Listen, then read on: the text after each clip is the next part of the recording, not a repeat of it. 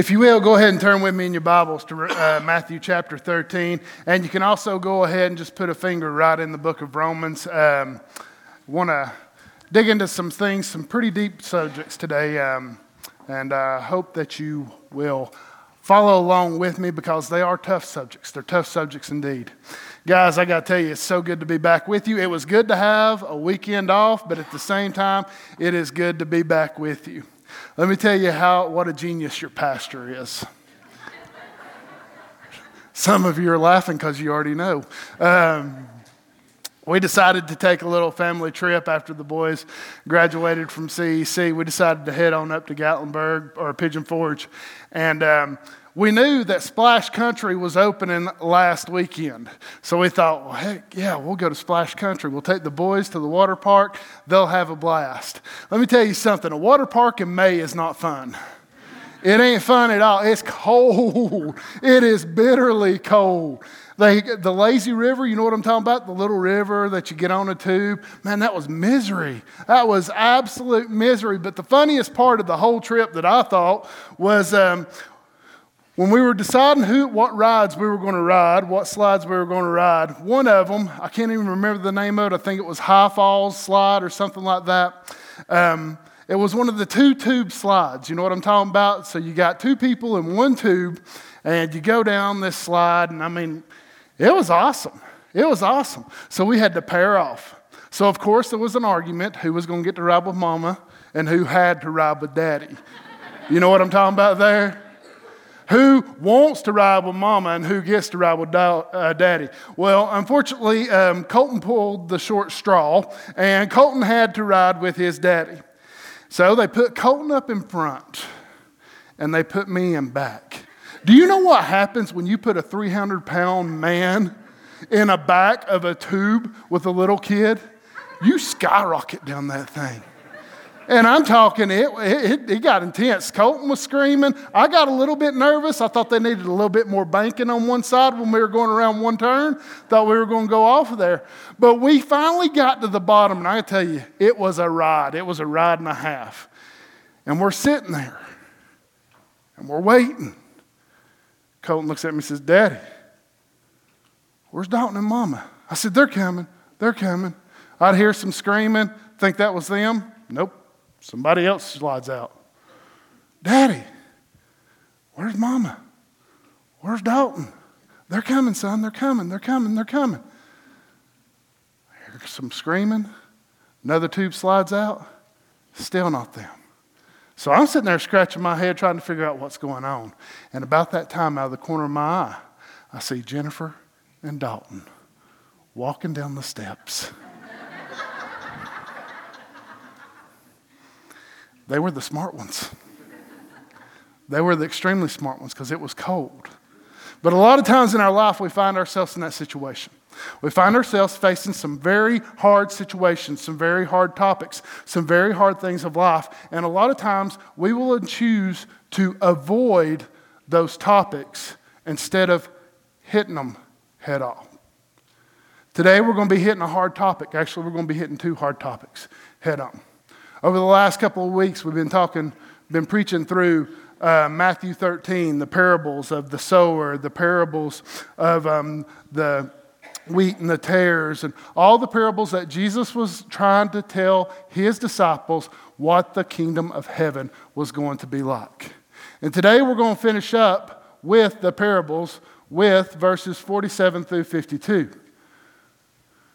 But we're also going to be using this as an intro an intro into our next very in depth sermon series called The Hope in You, a study on Christian apologetics.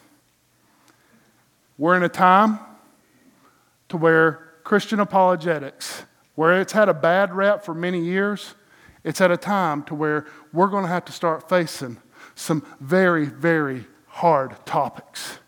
Our culture is pushing a lot of things at us, and in a way, we're going to have to ultimately choose. What are we going to stand on? Are we going to hold to our culture or are we going to hold to this? Are we going to hold to our convictions or are we going to play the popularity card? Ultimately, We'll be wrapping it all up on 4th of July.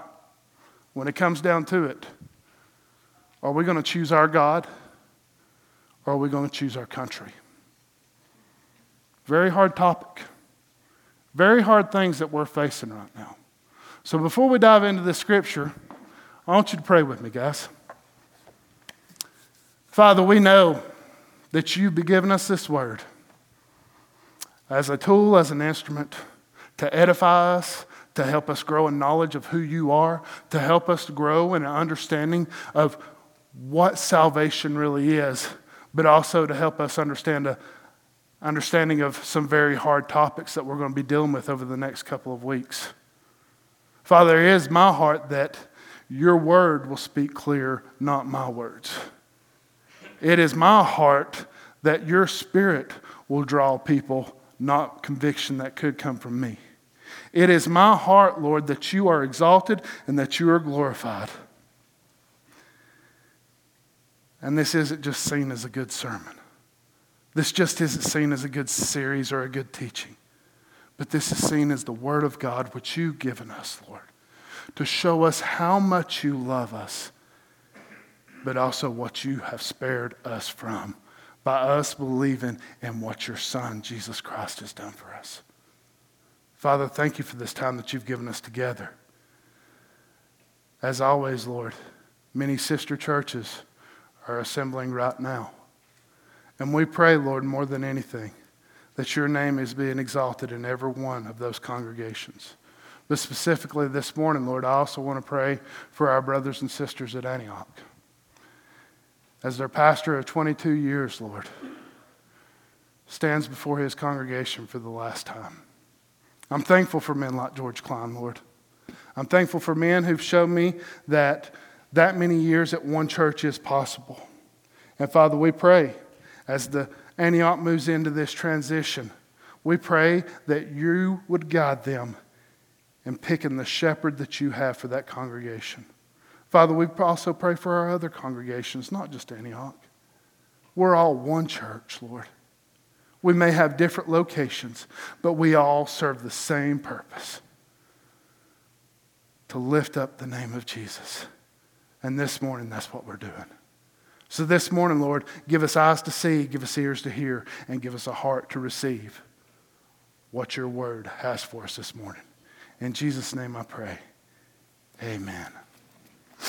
In Matthew 13, verses 47 through 52, we see Jesus drawing a conclusion to these parables. And he's going to do it using some illustrations that are very, very familiar to the disciples of that time. So, if you will, follow along with me as we read through the passage, then we're going to come back and we're going to hit on a couple of high points.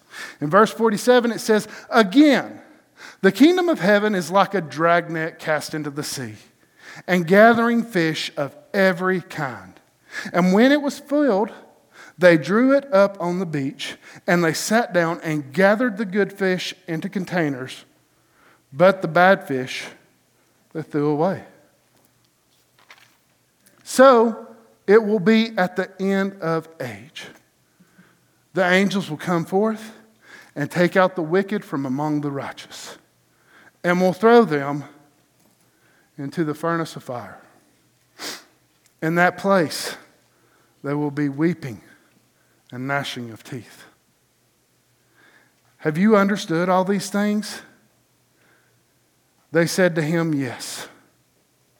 And Jesus said to them, Therefore, every scribe who has become a disciple of the kingdom of heaven is like the head of a household who brings out all his treasures, things new and things old.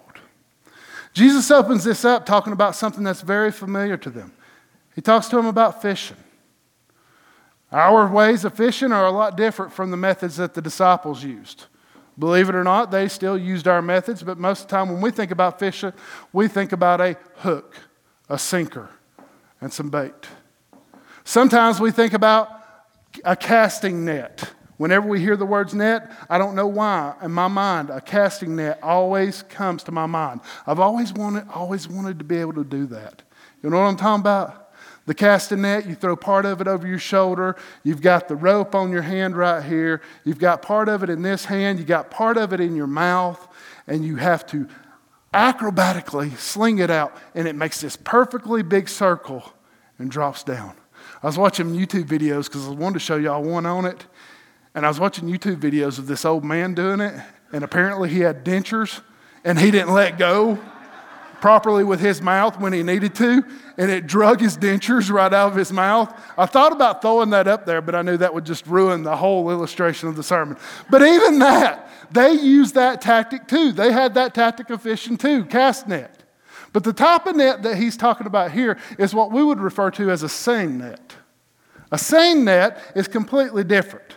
A seine net is a net that goes from bank to bank or from ship to ship. And the purpose of this is to gather everything that is in the path. He tells us that this is an illustration of the end. And I know some of you are wondering, Scotty, are you going to get into some, end time stuff? No, because that's not really the whole meaning of this. Guys, I'm not saying that the end is near. I'm not saying that the end is not near. And for you who are wondering, well, which is it, Scotty? My answer is yes to both. We're closer than we were before, but I still don't think it's time yet. And everybody says, well, we got so much going on. We've got all these rumors of wars. We've got all these things that are taking place around us. But in Luke chapter 17, Jesus even says these are just the beginnings of birth pains, and the time is not come yet. Honestly, guys, when it comes to end times, let's just be honest. Ever since Jesus ascended to be with the, his Father, we have been in the end times. We will continue to be in the end times. It could come tomorrow, it could come next year, but that's not the whole point of this. The whole point of this is until it comes, we have a lot to be done. We have a lot of work to do. So these nets, these seine nets, would come out either from a boat or from bank to bank, and they would capture everything in its path. Bible refers to them as good fish and bad fish. But later, Jesus tells us in the same parable what he's referring to is the wicked and the righteous. What's the difference? Think about that for a minute. What's the difference in wicked and righteous people? Some will say, well, it's a matter of good deeds and bad deeds. And to some extent, I will go along with you on that. But we have to be careful with that mindset because a matter of good deeds and bad deeds is what we really call religion. That is you trying to work your way to God. And that's not how it happens. Some people would say, well, it's a matter of doing the right things and not doing the wrong things. And again, to an extent, I will agree with you on that. But again, that's called moralism. That's saying that you can make yourself good enough to get to Him. So what does the scripture say about this? Romans 3:23. All have sinned and fall short of the glory of God. Romans 6:23 The wages of sin is death. With those two scriptures read just like that right there. What does that mean for all of us? What do we deserve? Every single one in the sound of my voice, whether you're online or whether you're in this auditorium, every single one of us deserve death. Every single one of us have sinned. My little boys at five, they have sinned. Believe it or not, they have. You don't believe me? What are you doing the rest of the afternoon? Take them with you. Find out for yourself. You will see two kids lying. I didn't do that, Daddy. Colton did that. You will see two little kids beating the fool out of each other. You will see two little kids who can be sweet and innocent at one point, but in the flip of a switch can turn to the most evil little things I've ever seen before in my life. Why is that?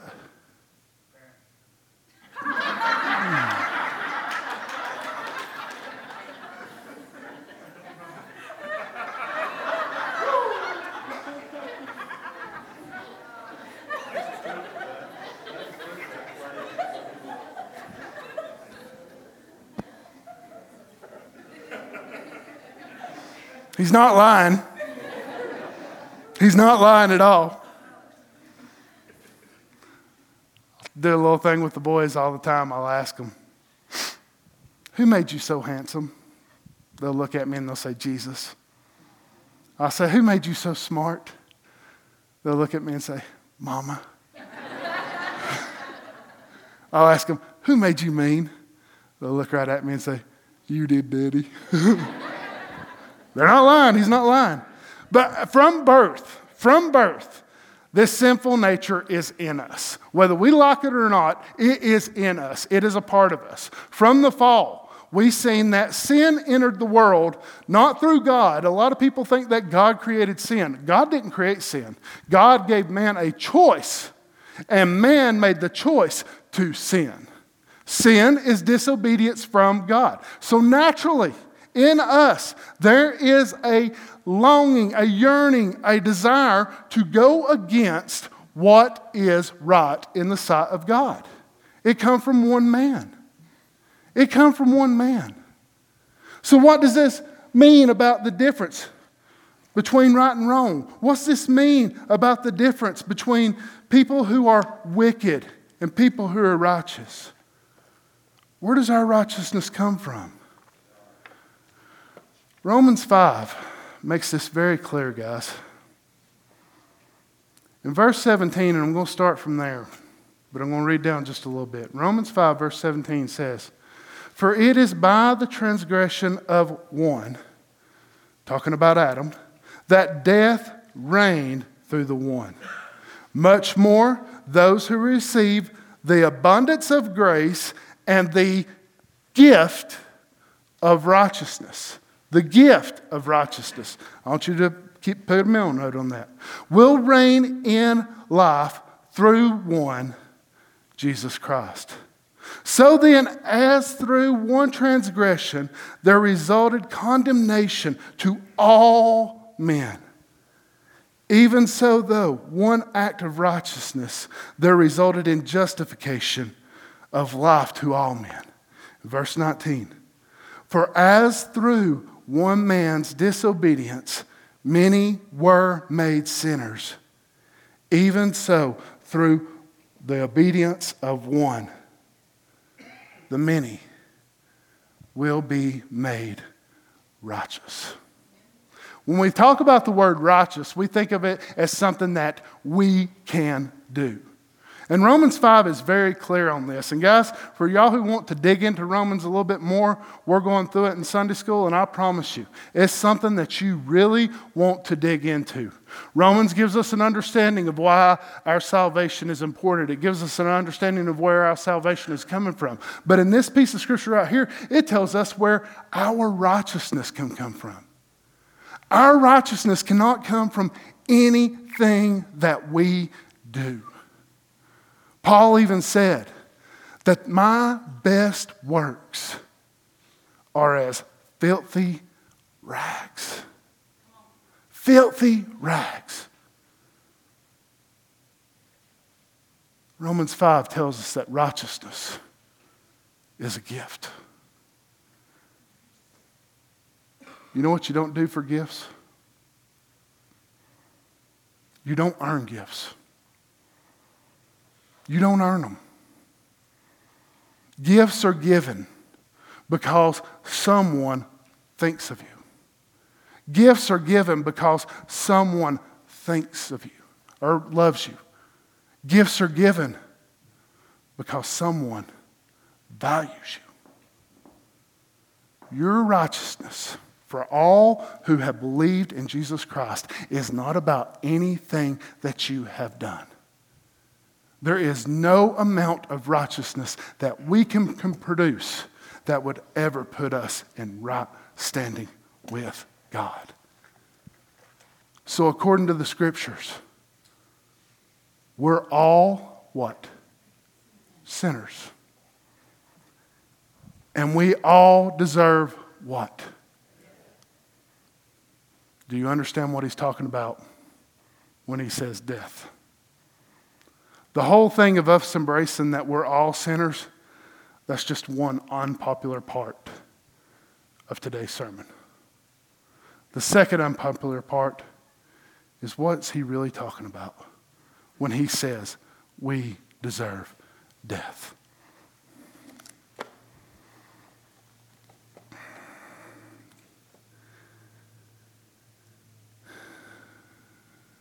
So it will be in the end of age. The angels will come forth and take out the wicked from the righteousness. And they will be thrown into the fiery furnace, into a place where there will be weeping and gnashing of teeth. Jesus is dealing with a very, very tough subject here. And for the younger ones that are with us, when I'm saying this, it's not a bad word, it's a place. But Jesus is talking about hell right here. He referred to it multiple times as Gehenna.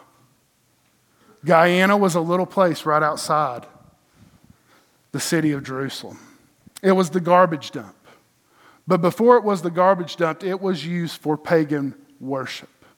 And in that pagan worship, there were actually children who were sacrificed. And then, after these children were sacrificed, they would take their chi- these children, they would throw their bodies into this valley, and they set this valley on fire. And this valley, even though it never burned like a blaze like we think, it continually smoldered, it continually burned. You know, burning's, burning's a terrible thing. How many of you have ever been burnt? We're approaching 4th of July. Little kids, little young ones, even teenagers, don't take a lesson from what, I, what I'm about to say. When we were kids, we used to love going to our family reunion. We'd always go to our family reunion in June, which was in South Carolina. The main reason we loved to go to South Carolina is because South Carolina had fireworks. And we got to stop at the fireworks store.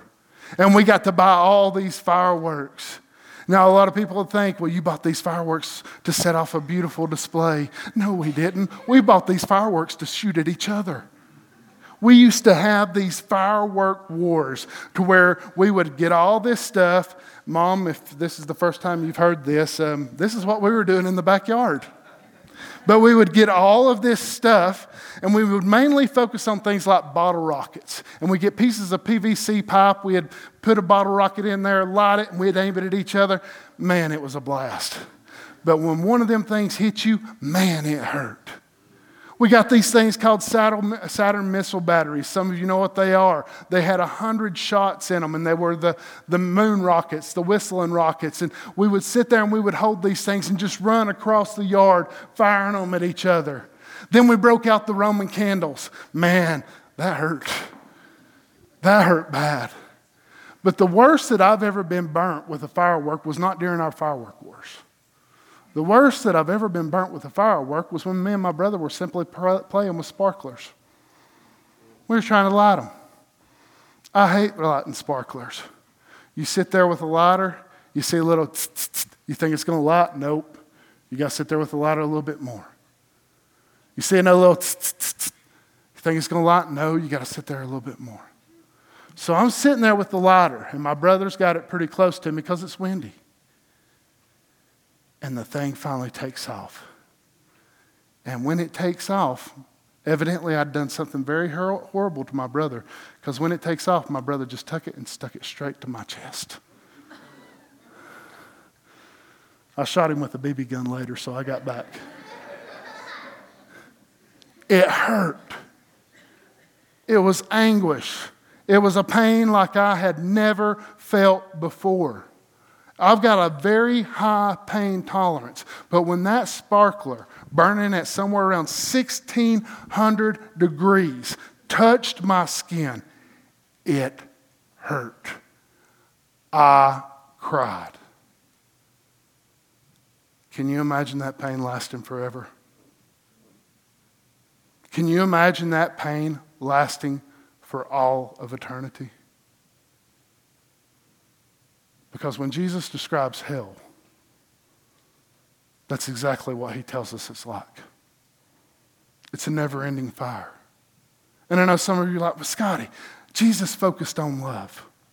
Jesus focused on the preaching of love. And you know what? I'm not going to disagree with you on that. But I want to give you a couple of other things that he told us about hell. In Matthew chapter 25, verse 41, Jesus tells us why hell was created for Satan and his angels. In Matthew 23, 15 and 31, and Matthew 25, 41, Jesus tells us of other occupants. He tells us of religious people who will occupy hell. And he tells us of those who reject Jesus who will occupy hell. In Matthew 10, uh, Uh, 28, and Luke 12, 5, Jesus tells us who will cast these occupants into hell the Father. the Father. Ultimately, the Father will be the one who cast these occupants into hell. Jesus was a teacher of both truth and grace. And truth, guys, is sometimes bitter. Truth sometimes stings. But truth is something that we have to face as reality. 70% of everything that, if you want to look at it statistic wise, 70% of everything that we know about hell came from Jesus' teachings. Peter, John, James, and Jude directed a path of an understanding of Hades, hell, whatever you want to call it. But Jesus is one who laid down the framework of what it's going to be like. We don't like talking about this stuff, do we?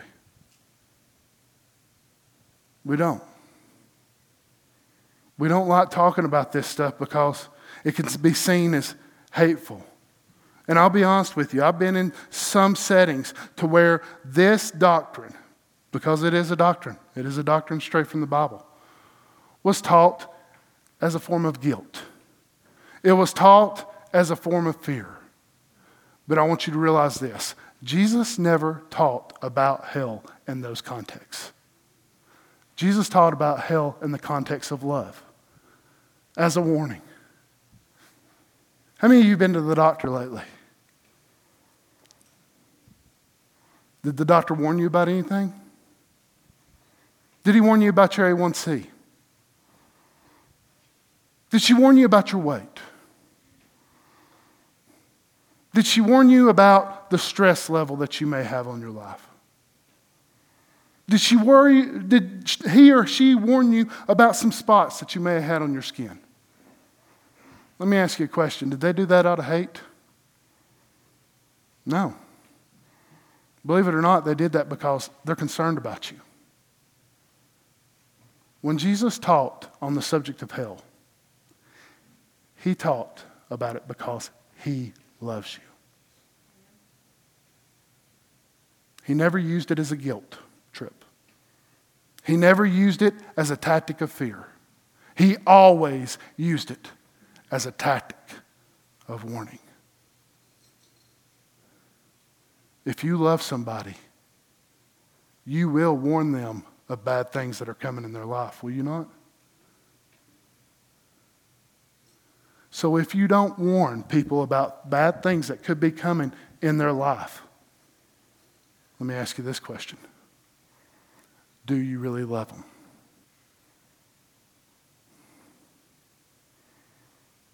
Peter tells us that Jesus, God, was not willing that any should perish.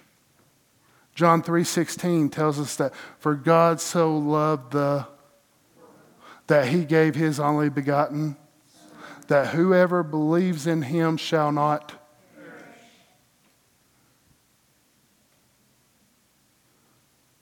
It's not about fear. It's not about condemnation. It's not about guilt. It's not about hate. Jesus is directing his disciples to this reality because he loves you. And not only does he love you, he loves everyone in this world. You say, Scotty, well, how do you know? How do you know that he honestly loved everyone in this world? Because he allowed himself to be nailed to a cross to pay for the penalty that we deserve. Now, I don't want you to get me wrong. Salvation, salvation is not really about a destination. Because I've heard this tactic preached a lot of times too. How many people don't want to go to hell?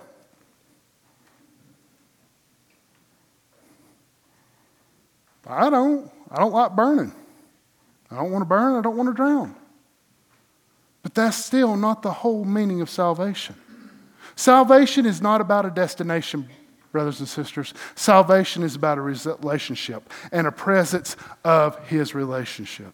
And you know, there's been a lot of times when I have talked on this subject and I've referred to hell as the complete absence from God. I was wrong in that. You hear what I said? I was wrong in that because hell is not the complete absence of God's presence, because hell is the very presence of God's wrath. Wrath on those who are disobedient. Who was it first created for? Satan and his angels. After that, all who are disobedient will face the same punishment. We've got these mental, we've got these thoughts in our minds of hell. Little guy in a red suit, sitting there reigning and ruling in hell. Do you realize what a lie that is? Satan's not the ruler of hell. He's the first occupant. And he will endure the same punishment, the same burning, the same weeping and gnashing of teeth that everybody else who's there will. This is a reality.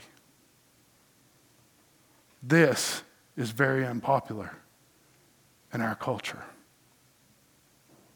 This is not something that we like to talk about. This is not something that we want to share with people. This is not something that we want to sit down with each other and have a discussion about. Yesterday, we went up to Helton Creek Falls. Me and the boys went up there with Jennifer, and I don't know if y'all have been there lately, but the whole trail got washed out with all the rain. I mean, it was a great time. But I'm sitting there and I'm watching something. I'm watching my boys. They're having to cross these pretty difficult obstacles, a real slick creek. And I'm watching Dalton, and I'm watching Colton. And I watch them turn around and say, Mama, be careful. Take my hand.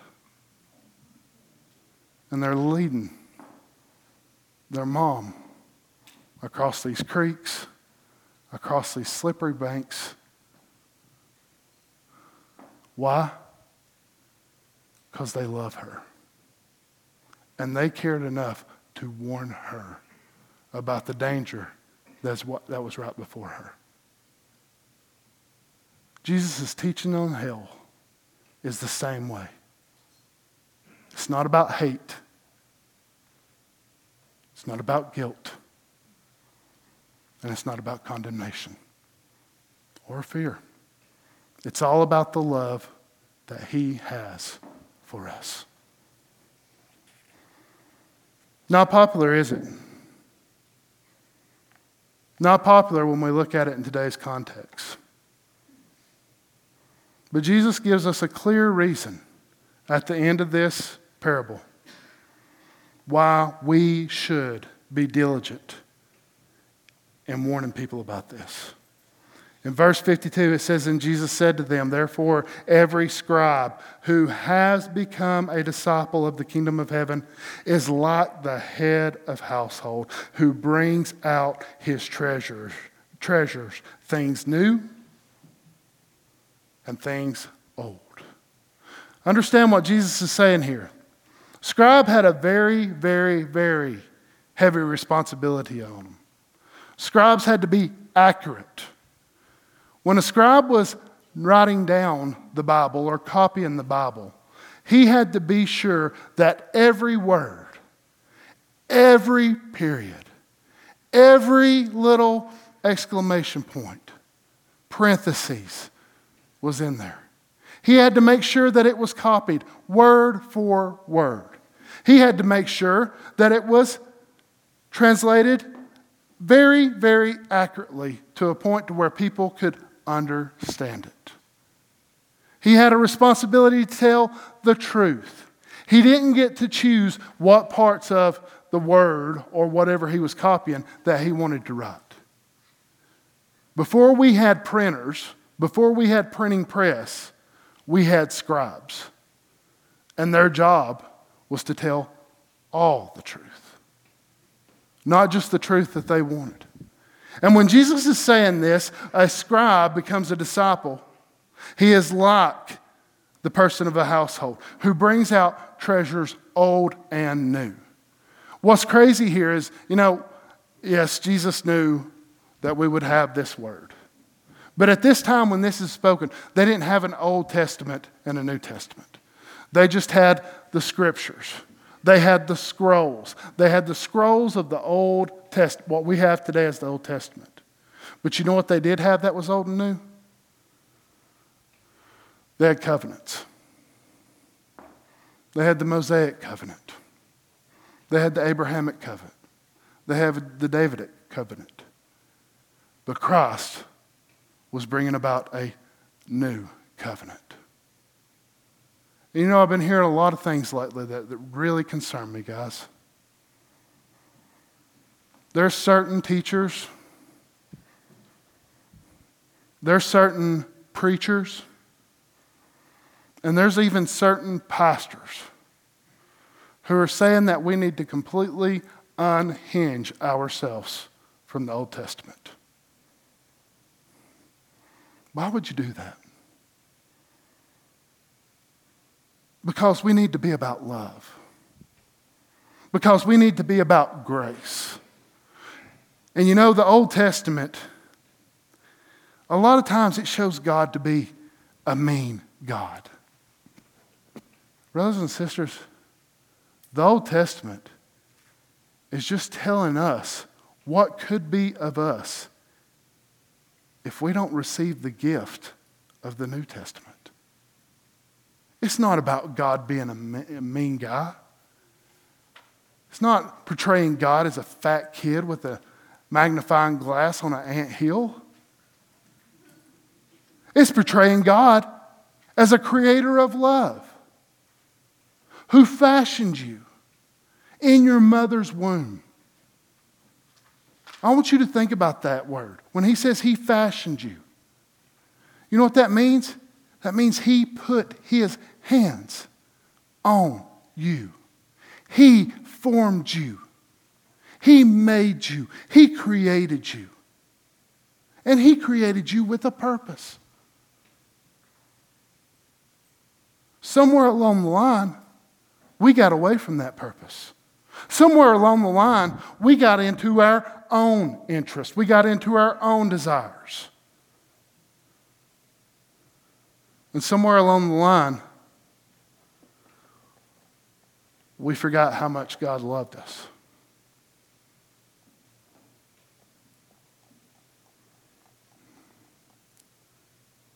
Brothers and sisters, we can't cherry pick the Bible. I'm going to make a statement. I want you to hear me out on this. That some of you may scratch your head on. But I'm going to be honest with you. There's parts of this Bible that I really don't like.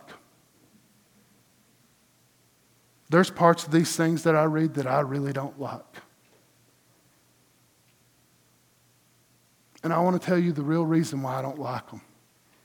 It's not that I don't like them because they're mean. It's not that I don't like them because they're hateful.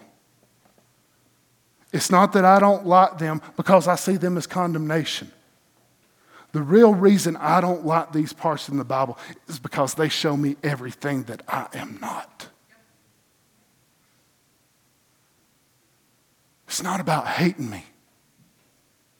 It's about God so loving me that while I was destined for an eternity in hell, He sent His only begotten Son to die for me. That He entered the grave that I was supposed to enter. He took on the punishment that I should have gotten. And he rose from the dead to show his victory over death, to show his victory over sin, and to set me free from an eternity that he did not want me to uh, endure. Is that a story of hate?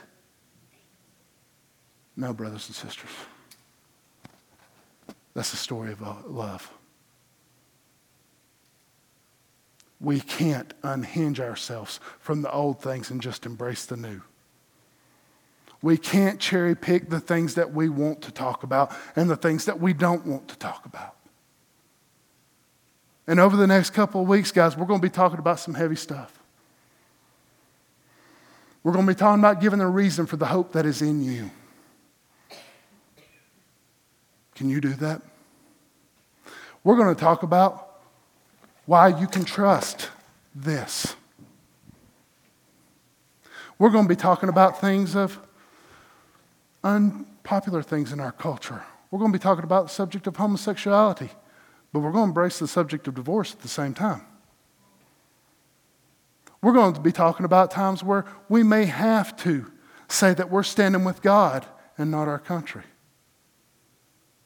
But ultimately, what it will all come down to is we're going to have to choose.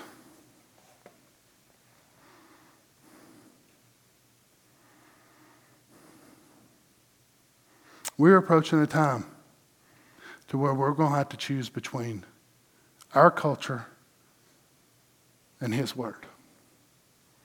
We're approaching a time where we're going to have to choose between our God and our country.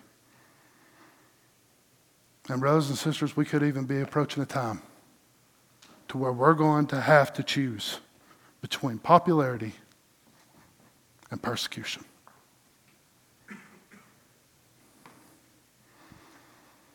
Hard times, aren't they?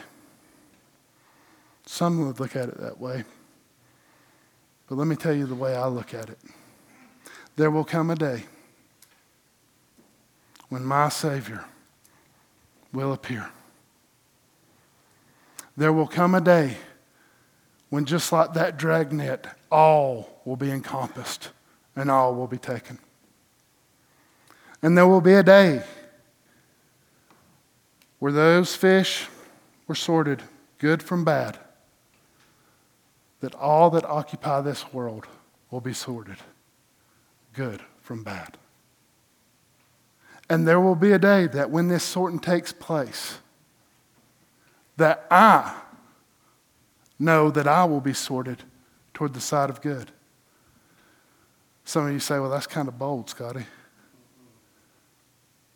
It's kind of arrogant. No, because let me tell you why I will be sorted to the good.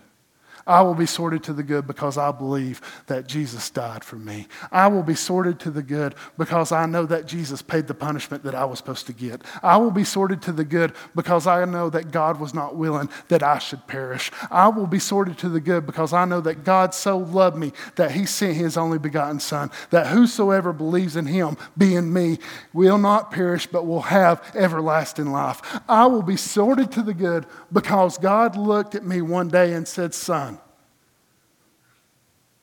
I love you.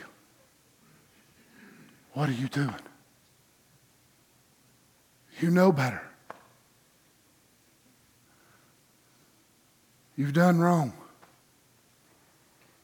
A punishment's got to be paid.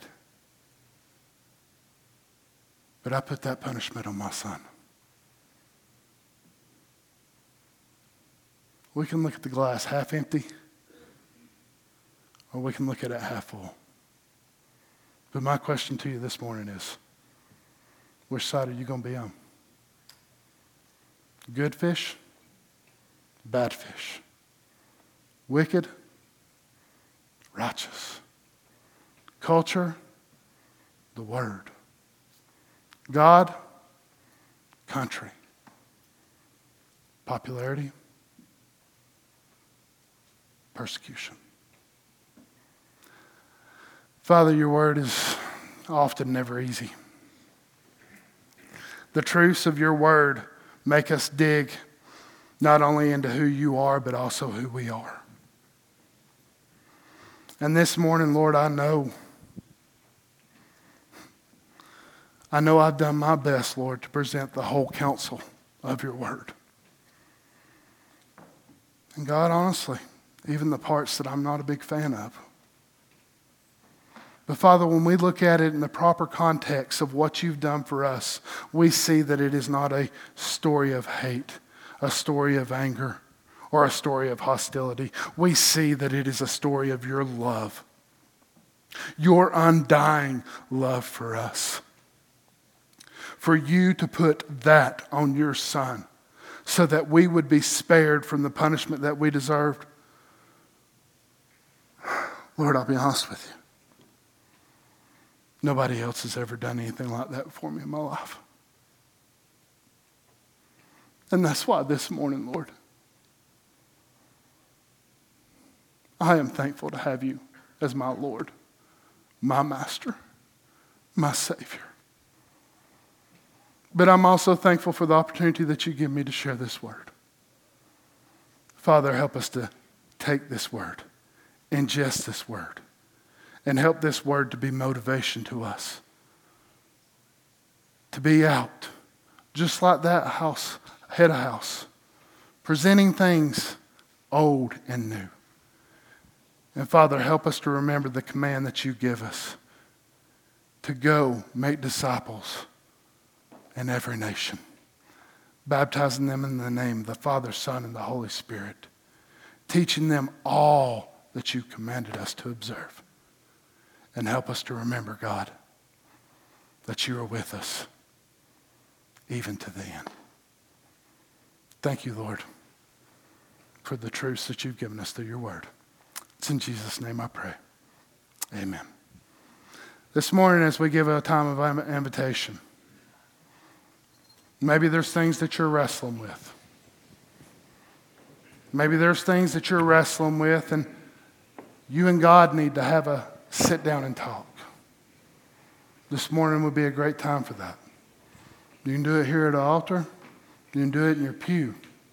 But I challenge you, whatever you're wrestling with from His Word today, I challenge you not to leave here without seeking Him first.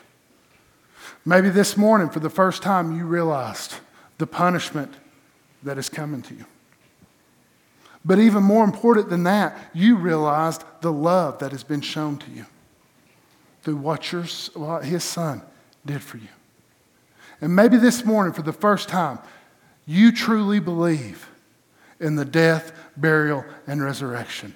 And for the first time this morning, you want to fully surrender your life to Jesus. This morning, I invite you to do just that.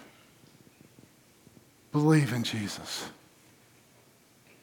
Repent from your wicked ways and surrender your life to Him.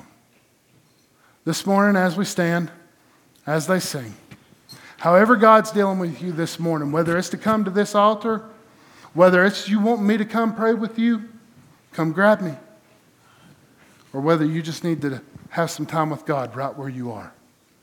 You deal with God as He is dealing with you. Respond. As they sing, respond.